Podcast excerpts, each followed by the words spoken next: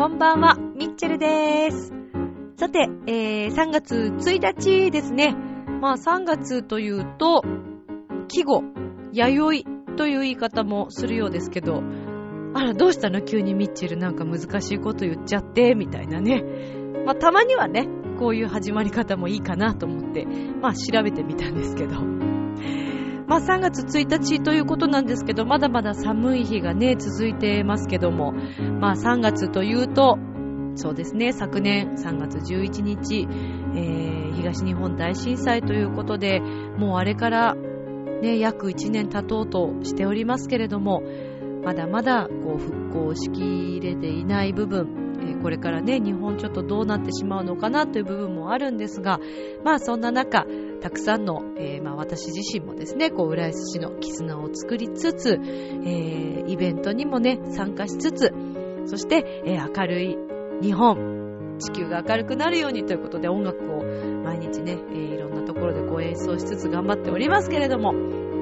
え、今日はですね、あの、そんな中で私ちょっと先週、え、ボランティアにてきまして、まあちょっとそんなお話もさせていただきたいなと思っております。えー、今日もぜひ皆さんお付き合いよろしくお願いいたしますね。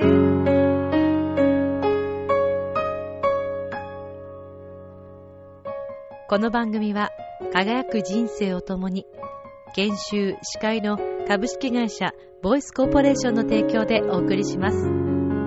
さあそれでは今週も始まりますミッチェルのラブミッション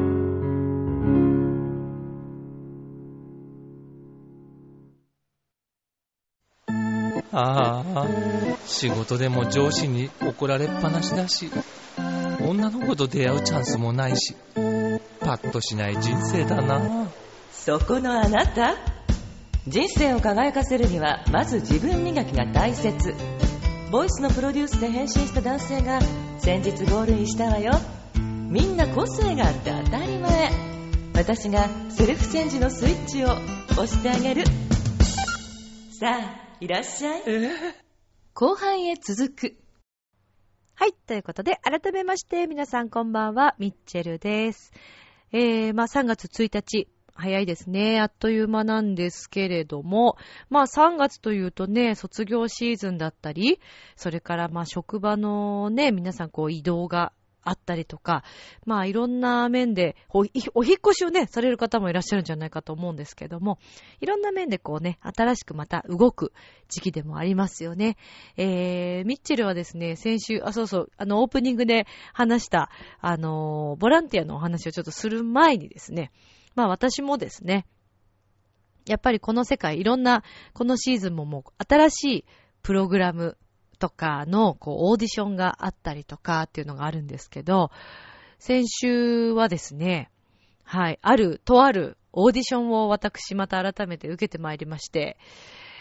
えー、まあね、それはちょっと最初ね、あの、セリフのオーディションがあるんですよ。で、それが、まあ、とりあえず、あの、ちょっと、その先も、見てみようかなと思ってもらえた場合、歌に進めるというような感じだったんですけどね。何があっても私はそこの場所で歌いたかったんです。どうしても 私はね、そこの場所で歌いたいというのがずっとあったので、まあそれでちょっと今日までね、いろいろこう頑張ってきたということもあって、まあそういうオーディションに参加できたということだけでも、その場所の審査員さんたちに歌を聴いていただけるということだけでももう私にとってはすごく夢がちょっと叶ったなという気分になってしまうような、まあ、とあるオーディションがあったんですけどね。で、えー、最初、セリフを、まあ読みまして、自分でこうイメージして役を作っていくんですけど、結構ね、やってしま、やり、やってしまったんですよ。あ、やっちゃったなっていうのがあったんですよ。もう、本当にちょっとこのところ、いろんなことがですね、目白押しの毎日だったので、正直、えー、台本覚え始めたのも2日前とかで、もうね、全然見る時間がなかったんですね。はい。で、ああ、もう、でも、でも、やるからにはね、あの、ギリギリでも集中してちゃんとやりたいなと思って、で、まあ、なんとか覚えたつもりではあったんですけどね。やっぱりまあ、そういっいうわけにはいかず、まあ当日ね、その場で閉じてしまったりとか、えー、間違ってしまったりとか、もうあったんですが、もうとにかく気合だけで乗り込んでいこうというね、はい、もういつも通りのこの300キロの姿で、まあ、臨んだんですけど、で、なんとか、あの、歌の方も、えー、歌わせていただくことができまして、まだ結果はね、出てないんですけどね。どうなるんでしょうね、これね。はい。まあ、そんな、さなかですね、私、先週、ついにダウンしまして やっぱりね、人間はね、あの、あまり無理をしすぎますと、ダメですよ、皆さん。気をつけて。あの、特に女性の皆さんね、えー、鉄分を取りましょうね。はい。貧血というものがこんなに怖いものなのかということをね、改めて知りました、私。私、めったにそこまですごい貧血になるということないんですけど、いやー、あれはすごいですね。えー、レッスン中、ピアノを弾いておりました。生徒さんと一緒に歌を歌って、ね、オペラの曲を歌っていたんですけど、だんだんだんだんだんだんだんだん気分がこう、なんか、おかしくなってきましてね。なんか血の気が引いていくんですね。これおかしいぞ、おかしいぞ、と思っていったら、もう多分、相当顔真っ青になってたみたいで。でも、これは無理だと思って、生徒さんに、すいません、ちょっと、ちょっといいですか？って言ってね、休憩しようと思ったんですけども、そっからね、手は震えるし、なんかもう心臓バクバクするし、何だったんでしょうね。でも次の生徒さんまで頑張ってみようと思って、ちょっと入っていただいたんですけど、やっぱりダメでですね。その後はもう1時間ぐらい横になったまま記憶がないというね。はい。いやね、女性はほんと気をつけてくださいね。貧血って結構怖いですね。かつてやっぱりこう、中学生とかね、高校生の頃、私、あの、電車通学をしていたので、電車の中で貧血になってね、ずっと立ってたんだけども、もう、急に気づいたらしゃがんでたとか、そのありますけど、この年になって、あの、ああいう感じのこう、貧血来るとね、結構ね、びっくりしますね。はい。私、このままどうなってしまうんだろうかってすごく思いましたけど、ほんと女性の皆さん気をつけてくださいね。特にね、今、季節の変わり目だったりもするので、ねえ、やっぱりちょっと体調崩しやすいのかなという気もするんですけど、まあ、そんなことがありつつ、じゃあこれはね、このままじゃいかんなと思いまして、最近はですね、あの、食べ物とかね、ちょっと気をつけようかなと思っているんですけどね。まあ、とは言いつつね、昨日ね、あのー、ラーメン屋さん行ってね、えー、後楽園というラーメン屋さん行って まあ、フルセットで食べちゃいましたけどね。はい。まあそんなミッチェルですけれども、えー、っとですね、2月の17日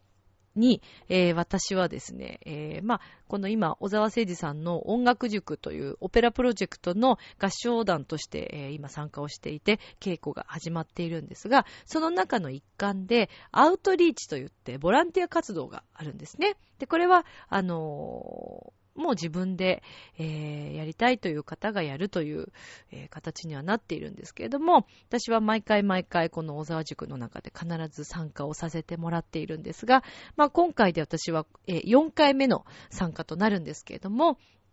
鎌倉芸術館という、えー、とても素敵なコンサートホールがありまして、えー、そちらの鎌倉芸術館の皆様も、えー、一緒にこう、えー、まあ、主催といいますか、まあ、小沢塾と鎌倉芸術館と、えー、一緒にま協力をし合って、鎌倉の施設に、えー、伺って、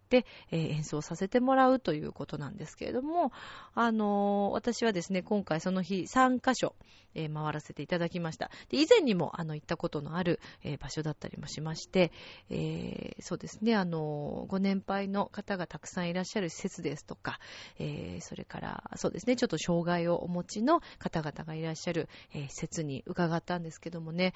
あの、本当にね、皆さんね、音楽が本当好きなんだなっていうのがものすごく私も一緒に、あの、その場にね、いて演奏させてもらってすごく感じたんですけども、もうなんといってもね、皆さんの感性がすごく純粋で、えー、まっすぐで、気持ちをそのままこうやっぱり表現してくださるので、とっても私もこう演奏していて逆にたくさん何かをいただく愛をもらったりとか、それから皆さんのあの元気をもらったりとかっていう形で、あの本当にいい機会を与えていただいたなと思って、毎回いつも本当に私楽しみにしている、あの、アウトリーチというね、このボランティアなんですけども。で、えー、そこにね、あの、一つの施設の中にいらっしゃった方で、オペラがね、すごくお好きな方がいらっしゃったんですよ。でね、すごいのが、もう何でも言葉をオペラ調にできちゃうんです、その方。で、あの、私ちょっとイタリア語で一曲ちょっとオペラの曲を歌ったんですけど、まあ歌詞がね、歌詞の内容わからないじゃないですか。で、あの、歌詞の内容がわからない、えーみたいな感じで、こう、オペラ調におっしゃったりとか。でもね、それってね、すごいなと思ったんですけど、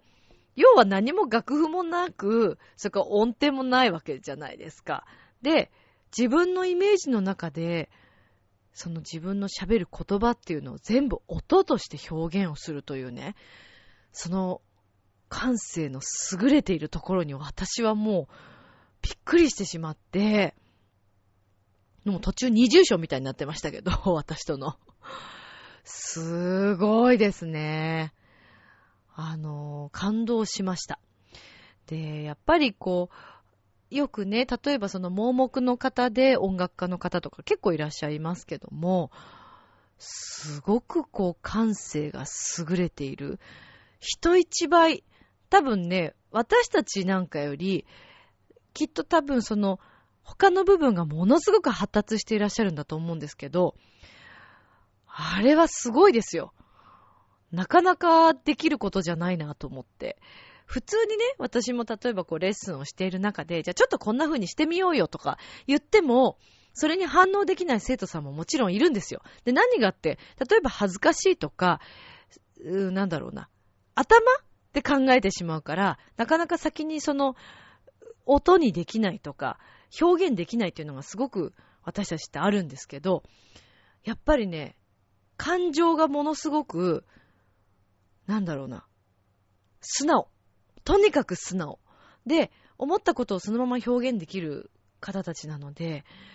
いやーもう本当に感動しっぱなしでしたね。むしろこちらがなんかたくさん勉強させていただいたというか、もういつも本当に元気をたくさんいただいて、えー、このボランティア活動はね、あの次の日も本当にいい気持ちで私も、ああ、本当に皆さんに会えてよかったなっていうふうに思っていつも帰ってくるんですけども、はい。まあそんなアウトリーチがあり、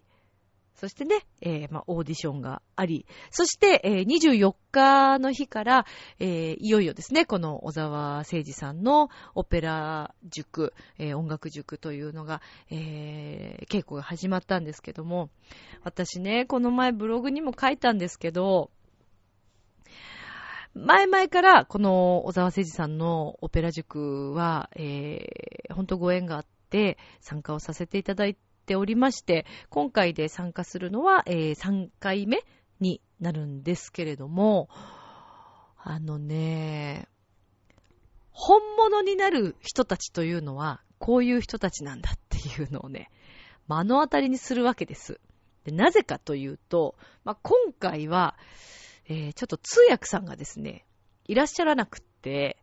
えー、合唱指導の先生がですね、まあ、英語を一番主にお話をされるんですけれども、中国人の先生なんですけど、だから、中国語ももちろん英語もおできになるんですけど、日本語は、でも頭のいい方なので、ちょこちょことはわかる言葉はちょっと、うん、話せるんですけど、もう本当に手話英語なんですね。で、えっ、ー、と、合唱の方たちの中にも、イタリアに留学していたり、というところで、こう、イタリア語がベラベラな方とかもいらっしゃって、そうすると、その先生と、イタリア語が始まったりとかもするんですよ。だから日本語はまずない。という状況の中。えー、まあ、ミッチェルは語学がものすごく、あの、苦手なので、嫌なんですよ。本当は得意にしたいんです。私、英語もすごい好きなんですけど、あの、特に私伝えられたりとか話せたりはそんなにしないので、えー、まあ、そんな状況の中、もう3カ国語が飛び交ってるわけですね。で、合唱団の中には中国人の、えーオーディションで選ばれた方たちもいらっしゃるので、中国語、英語、イタリア語のみの中、もうだから、もう耳をそば立てて、もうどこも一つもこう、なんていうんですか、えー、もう目で見て、抜けないように、落とさないように、ものすごい集中する時間なんですよ。練習の時間というのが。まあ、それだけ本当に私自身も、あの、集中力がね、また鍛えられていいかなと思ってるんですけど。で、えー、まあそんな中ね、あの、レッスンがこう進んでいくんですけども、皆さんすごく歌える方ばっかりですよ。もちろん。なんで私ここにいるのかなって思いながら、いいのかなここにいてって思いながらね、こうちょっと稽古を受けてるんですけど、やっぱりね、本物の人たちってすごいですよ。学ぶという気持ち、姿勢、えー、それからもう十分できているのに、やっぱりそれ以上にもっと上を目指そうという、その、志の高さにね、もう本当にミッチェルはね、いや、圧巻です。毎日、そしてこの練習がもう戦場のようですね。まるで。いや、すごいんですって、本当に。いや、でもね、そこで思うのはね、あやっぱり合格ってできたらいいなというのをすごく感じますね。あの、英語はやっぱ喋りたいですね。やっぱスピードランニングもうちょっと頑張んないとなとか、買ったんだけどね、ミッチェルね。なかなかね、最初のうちはさ、みんなどうですか？皆さん、あの、結構英会話とかって、始めようと思って、いろいろ資料取り寄せたり、本を買ったり、CD をね、CD 付きの本を買ったりしてみて、最初のうち、あ、なるほど、ふんふんとかって聞いてるんですけど、だんだんだんだんね、やっぱり人ってこう、楽な生活の方にね、気持ちがいっちゃうから、日本語が喋れればいいか、みたいなことになってきて、ね、あの、英語の存在を忘れてしまったりするんですけどね、やっぱそれじゃダメですね。はい。もうちょっとね、今回はね、すいませんね。私自身がね、もう、自分へのいろんな反省がちょっとありまして、体調の面からもそうですけど、だからね、ちょっとね、もっともっと頑張らねばいかんな、ミッチェルは、と思って、まだまだだなと。自分の環境の甘さというのをね、改めて感じる日々ですね。はい。でも、一方すごく思うこととしては、やっぱりそういう皆さんに囲まれているということだけでもね、私は本当に幸せだなと思ってしまうんですけども、やっぱり自分の気持ちで行きたいところに行けるのかなっていうこともすごく思い始めました。あの、ここでいいやって思ってしまうと、多分もうそこなんですよ。多分環境がね。でも、もっと上に行きたいとか、もっと上の人、上の人って言ったら変ですけど、こう、志の高い人たちに近づきたいなと思うと、まあね、それなりに自分のやるべきことっていうのがこう見えてきて、で、それをやることで自然とね、気づくとね、周りにいる人たちが変わってるんですよね。ということに最近本当に気づいてきましたね。はい。なので、音楽のね、面でも自分のその活動の、まあ、クラシック、今回はこれクラシックですけども、ポップスの、えー、ポピュラーの方のね、えー、面に関しても、最近ちょっと、まあ、ラブソングアワードのことがあってから、またご縁があって、まあ、そちらでこう、あの、それぞれ皆さん活躍されている皆さんともこう交流ができるようになってきて、もう本当にね、刺激のある毎日ですよ。うかうかしてられないですよ。もうミッチェル頑張んないといけないんですけどね。だけど、ちょっとね、最近も、ダイエットね、私あんなに頑張るって言ったのにさ、結局気づいたらさ、年末年始ってなんでこんな食べちゃうの？まあ年始はもう過ぎてるけど、冬って食べちゃうよね、やっぱりね。気づくとね、結構ね、ララララララっていう状態になってますからね、ちょっとこれはまた急ピッチで落としていかんとなと思っておりますけども。はい。まあそんなさなか、えー、3月11日、えー、まあ昨年のね、えー、震災がありまして、まあ1年経とうとしておりますけども、この3月11日に、えー、ユースタでですよ、浦安のね、この U スタイルというイベントの一環としまして、今回なんと、クラブイクスピアリさんでチャリティーライブを行うこととなりました。えー、ユースターアットクラブイクスピアリ3月11日を忘れないというタイトルで、えー、行います、えー。3月11日の日曜日、オープンが14時、えー、スタートが14時40分となっておりますけれども、えー、こちら入場料1000円でですね、え、今かなりもうほとんどチケットがはけている状態らしいのですが、え、まだ若干大丈夫だと思うので、えー、もしご興味のある方、えー、来てくださる方いらっしゃったら、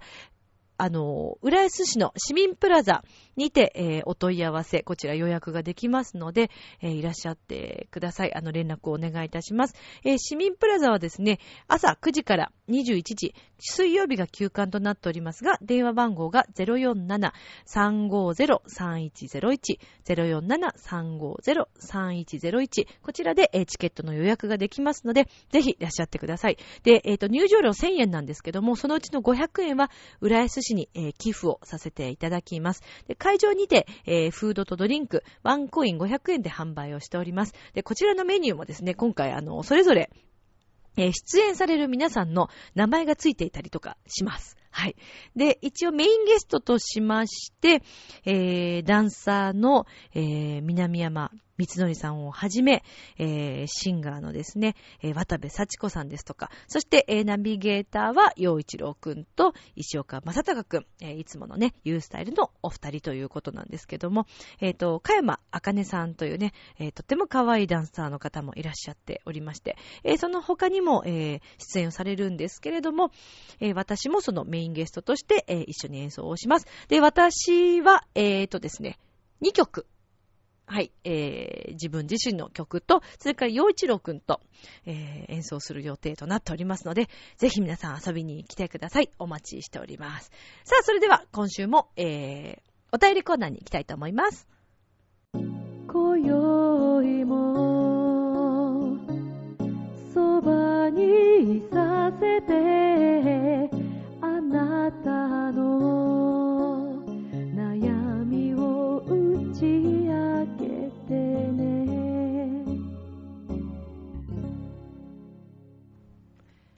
はい、お便りコーナーでーす。はい、では、えっ、ー、と、早速ですけれども読ませていただきますよ。えっ、ー、と、福岡のともぞう、またまた改め神戸のともちゃん。どうも、ウェルカームいつもありがとうございます。えー、では早速読みますね。ミッチェルさん、こんにちは。こんにちは。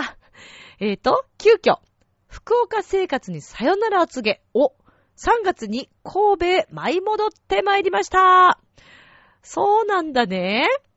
あっという間の3ヶ月間でしたが、やっといろんなことが見え出して、仲良くなれた人たちができた矢先に帰ってくることになり、帰れる喜びがある反面、少し寂しい気持ちもあります。そうだよね。せっかく慣れてきたとね、思った頃だとちょっとね、寂しいですよね。怖い先輩も最初はしんどかったけど、今やちょっと名残惜しく、もっといろんなことを教えてもらいたかったとさえ思います。不思議。えー、結局観光名所には全然行けず、でも、もつ鍋は食べましたけど、うまかったとよ。また、新しいところで一から研修が始まるのですが、焦らず、比べず、諦めずに、自分なりに前へ進んでいこうと思います。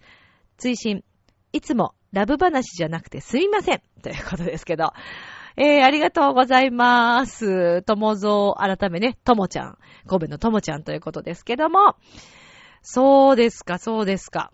まあね、でも、3ヶ月ってね、ちょうどこう、お互いにね、少しずつこう分かってきたかな、ぐらいの時だったりもしますよね。うーん、ちょっとね、名残惜しいですね、確かにね。いや、でもいいな、もつ鍋。もつ鍋食べたーい羨ましいうまかったとよっていうのがね、いいですね。うーん。でも、このね、また新しいところでっていうことですけど、一番ね、この最後に書いてある焦らず、比べず、諦めずっていう、いい三拍子ですね、これ。いやー全くその通りですよ。やっぱりね、自分のペースで進んでいくというのが一番ですよね。まあ、あの、本当にこの3月っていう季節は、新しいね、あの部署に移動になる方もたくさんいらっしゃると思うんですけど、何があってもね、やっぱり自分のペースが一番ですよ。まあもちろんね、企業さんとかだとそんなことまで言ってられないと、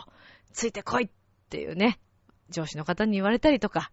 焦らされたりとかすると思うんですけど、うん、でも、それだけね、期待されてるということでもありますし、あのー、でも、一応自分のペースというのをね、大切にしながら、やっぱりほら、体調壊しちゃったらね、元も子もないですから、見てるみたいにね。倒れちゃったらもうダメだから。はい。あのー、本当にね、皆さん自分のペースで。でも、よかったですね。神戸、ね、あの、ご実家ですもんね。やっぱりこう、気持ち少し安心しますよね。あとね、きっとお友達も神戸にたくさんいらっしゃると思うし、うん、やっぱり知らない土地でこう、一から生活するって、なかなか大変なことですよね。でも3ヶ月間、いろいろね、あったと思うんですけども、本当にその3ヶ月間っていうのは、大きかったんじゃないかなと。これから先のね、あのともちゃんにとって大きな、またこう自分の糧というか、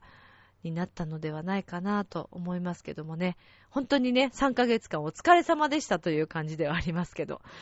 あの、そうそう。新しい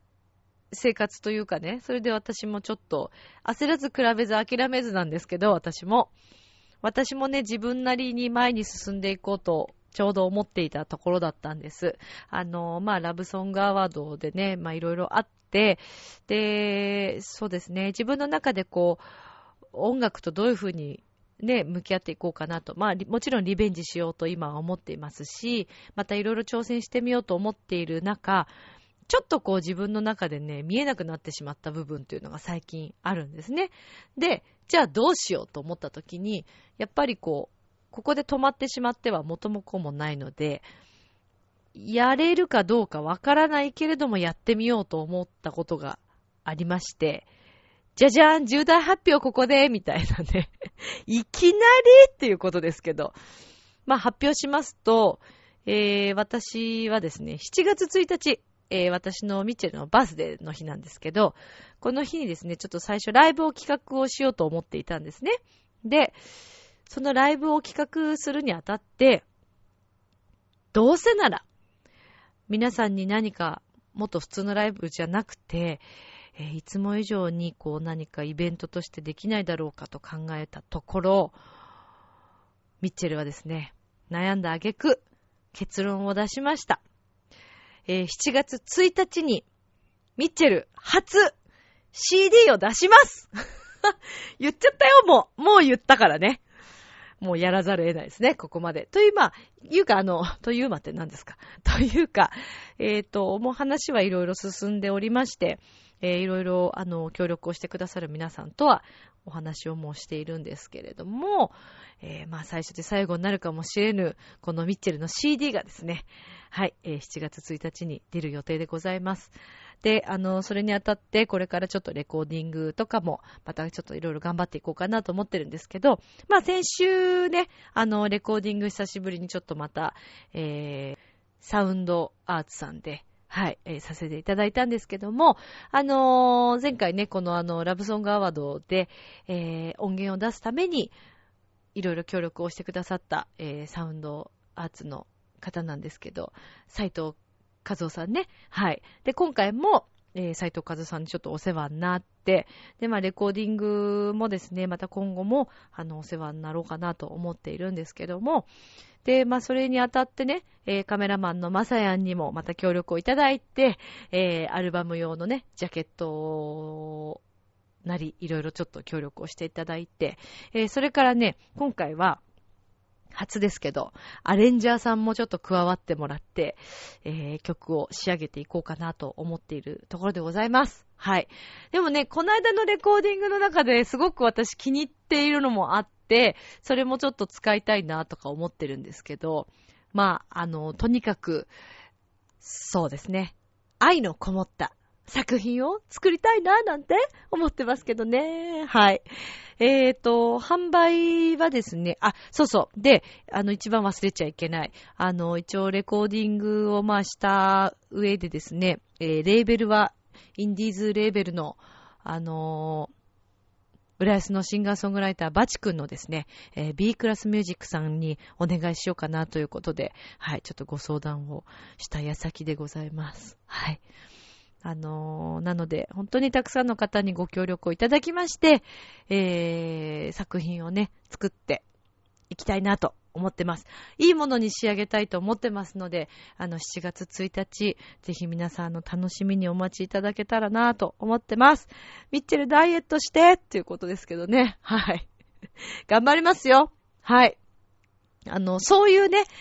見方もしていただけたらいいなと思います。あ、こいつ頑張ってんだなっていうね、ところで何かちょっと、あの、皆さんにも少しでもね、こう、元気だったりとか、あ、自分もちょっと頑張ってみようかなっていう何かきっかけにね、なったら嬉しいなぁなんて思ってますけど、はい、ちょっと頑張ってみようと思いますから、皆さんぜひ見守ってください。よろしくお願いします。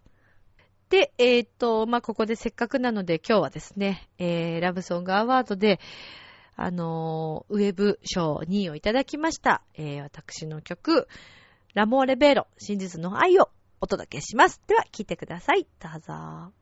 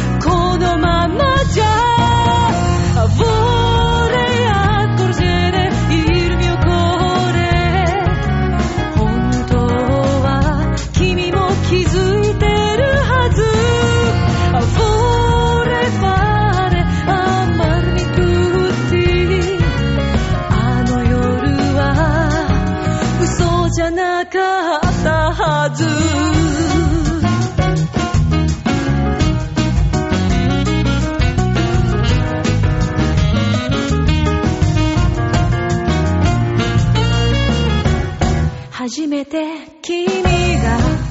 見せてくれた顔誰も知らない全てを脱いだ顔澄んだ瞳の奥何を考えてるの？私は未知の世界へ迷い込む。今度こそ見つけた本物の恋。そう信じてた私だけなの。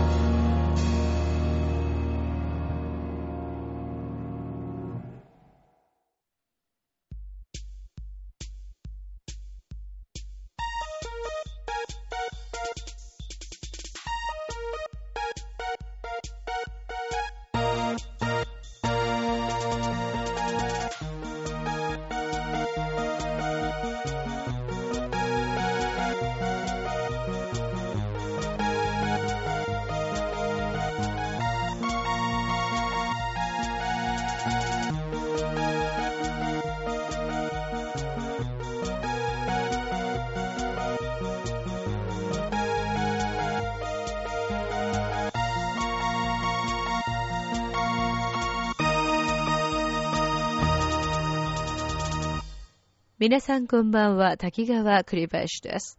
さて、今週も始まりました、ミッチェルのラブミッション。毎回こうして皆様と共に愛情表現学んでおりますが、日頃から扱っていただいておりますでしょうか。さて、それでは今週も解説員であります、ミッチェロニさんお呼びします。ミッチェロニ解説員お願いいたします。あの夜は、嘘じゃなかったはず。また何かあったんでしょうか？あのね、またっていうか、あの前にも言いましたけれども、あ今嫌ですって言われた人のことを思い出して、今、まその人です私はこのミッチェルのラモーレベロを聞いていた。そしたら、はい。思い出してしまって思わず感極まった。めっちゃロニマ。はは嘘じゃなかったはずなんだよね。おかしいな、オカピート。あの、ミッチェロニさん、えーその話は、この愛情表現のコーナーとは全く関係ありませんので、えーそこだけは気をつけていただけますでしょうか。あのね、関係なくても関係あっても、ミッチェローニは自分の思いとともに生きているので、あー気持ちがそうやって現れてきたら、自然とそういうことになるということを分かってほしいんです。ちょっとムカッとくる喋り方ですけれども、あ、そうおかしいな、オカピート。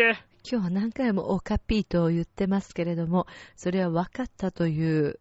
意味ですよね。本当に分かったんですか？ミッチェロニさん。け百景じゃないです。毛は何ですか？という意味でしょうけど、突然どうしたんですか？ミッチェロニさんなんか。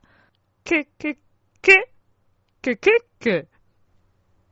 あの、では次に進んでいきたいと思うんですけれども。ずー、やっぱそうなっちゃいますなねっ。ちゃいます。まあ、あの、今日はね、ここで、はい皆さんに、お、カピート、わかったよ。っていうね。ああ、それでわからないよっていう時は、ノー、お、カピートって言えばいい。そして、何ですか ?what? っていうことを、けって言います。che って書いて、けっていう。これね、あの、覚えておくといいと思いますよ。あの、いろんなこと質問されて、あまり興味ない人に対して、け、けって言ってあげると、あ、いいと思います。この人なんだろう？何言ってんだろうって。日本人の人だったらそう思われると思うけど、逃げるにはいいと思う。はい。なあ逃げるというのは、あ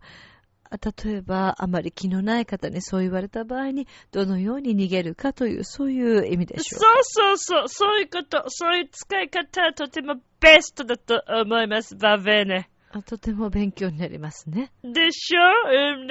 あそしたら、あ滝川さん、あの、例えばね、あ僕と、あお付き合いをしませんか？けあそうそう。まあ言ってみればそういう使い方。あまあまさかここで僕に使ってくるとは思わなかったけど、まあ一番ね、あリスナーの皆さんにとってわかりやすいかと思ったそうですねだけど実際言われるとズズーンとくるね、これ。だからら、あの、使うときは、ここ、言葉はね、狂気だって言うからね。あそこ気をつけて言ってくださいね。はい。あの、まあ、そうですね。言葉は狂気。確かにそうですけれども。狂気だもんだって。えーこういった使い方もありますよということで、あ、理解してよろしいでしょそうね。あの、そういうふうに思っていただければ、バベネです。はい。うか。やたらと今日は本当にイタリア語をイタリア人のように話してますけど、どうしたんですか？いや、どど、どうしたっていうか、だってイタリア人だもん。あの、でね、しかもね、最近あのね、ジャポネにいるけれども、ええあのね、ミッチェルと一緒にね、あの、イタリア語やら英語やらのね、あの、レッスンの部屋にいると、あ僕もどんどんイタリア語を喋りたくなってきて、話し方もどんどんイタリア人を思い出して、はい、話すようになるんですね。これ面白いね、バベね。ああ、結局あの、ミッチェルニさんも、小沢塾の稽古場に忍び込んでいるという、そういうことですかね。あんでもねえよ、あんでもねえよ。あのね、そんなあの、忍び込めってことでもないけど。まあちょっとね、あの、おじがロッシーニだもんで、あの、あーはいそうなんですよ。だから、あー、やっぱりね、音楽家のおじを持つミッチャローニとしては、小沢先生にもやっぱ顔を出す。それが当然のことかなと思っているけれども、あ、ええそれでね、今日は、あいろいろちょっと考えたけど、はい。たまにはね、イタリア語の、あの、基礎の基礎の部分をね、ちょっとお伝えしたいなと思うけど、いきどう思う？滝がさん。あそうですね。まあ、いきなりですけれども、たまにはいいのではないかなと思いますが、何を皆さんにお伝えしていくんでしょうか、ミチェロニさん。あのね、基礎って言っても、あ、1、2、3、4、5、6、7、8、9、10あるでしょ？数字。これねね。イタリア語で何て言うかっていうのをええ今日ちょっとやってみようと思います。いいとちょっとじゃあせっかくだから早速ね、言ってみるよ。はい、お願いします。1から10までいきますよ。1、2、3、4、5、6、7、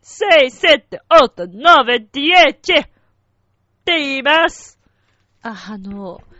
区切りと言いますか、ちょっとわかりにくかったと思うので、もう一回お願いできますか？え、そうわかんないじゃあもう一回いくよ。お願いします。due, tre, quattro, cinque, sei, sette, otto, nove, dieci.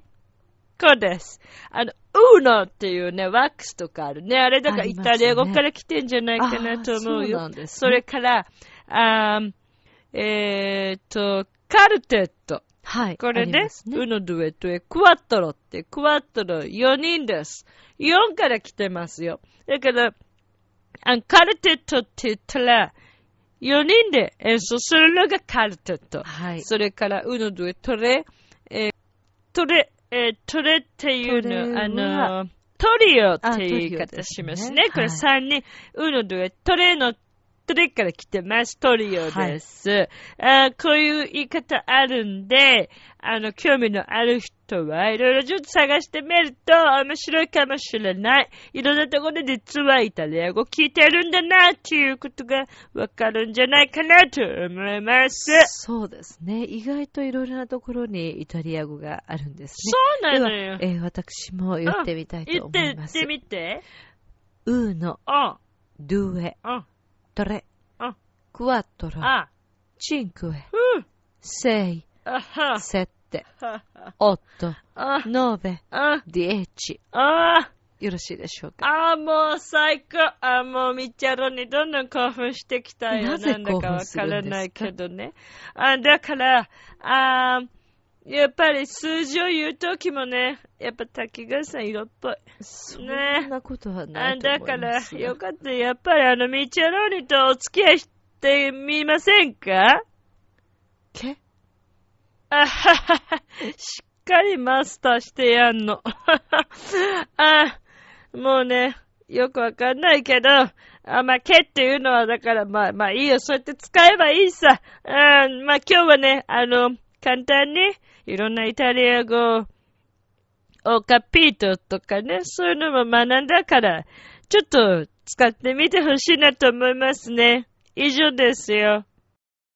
まあ、ちょっとあの、ミッチェロニさん、投げやりな終わり方ですけれども。あ、そう皆ね様。愛情表現。今日は愛情表現というよりは、あイタリア語を学びましたが、いそうかがでしたでしょうか？どうだった？えそれではまた次回皆さんにお会いする日をあ楽しみにしております。楽しみだ愛。情表現のコーナーでした。ミッチェロニ解説員、ありがとうございあんました。でもねよ。ありがとね。チャオね。チャオね。また会おうね。バイ。チャオ。なんだか釣られてきちゃったよ。なんであんなイケメンまでいるんだ？あなた自分を分かってる？第一印象って何で決まるか知ってる？コミュニケーションの始まりは何だと思う？お？誰でも変われるチャンスはあるのよ。あるのよ。それから数ヶ月後。自分らしさを自分で見つける。なんて素晴らしいんだ。恋も仕事も今最高にノリノリだぜ。スイッチをします。ボイスコーポレーション歌も smile で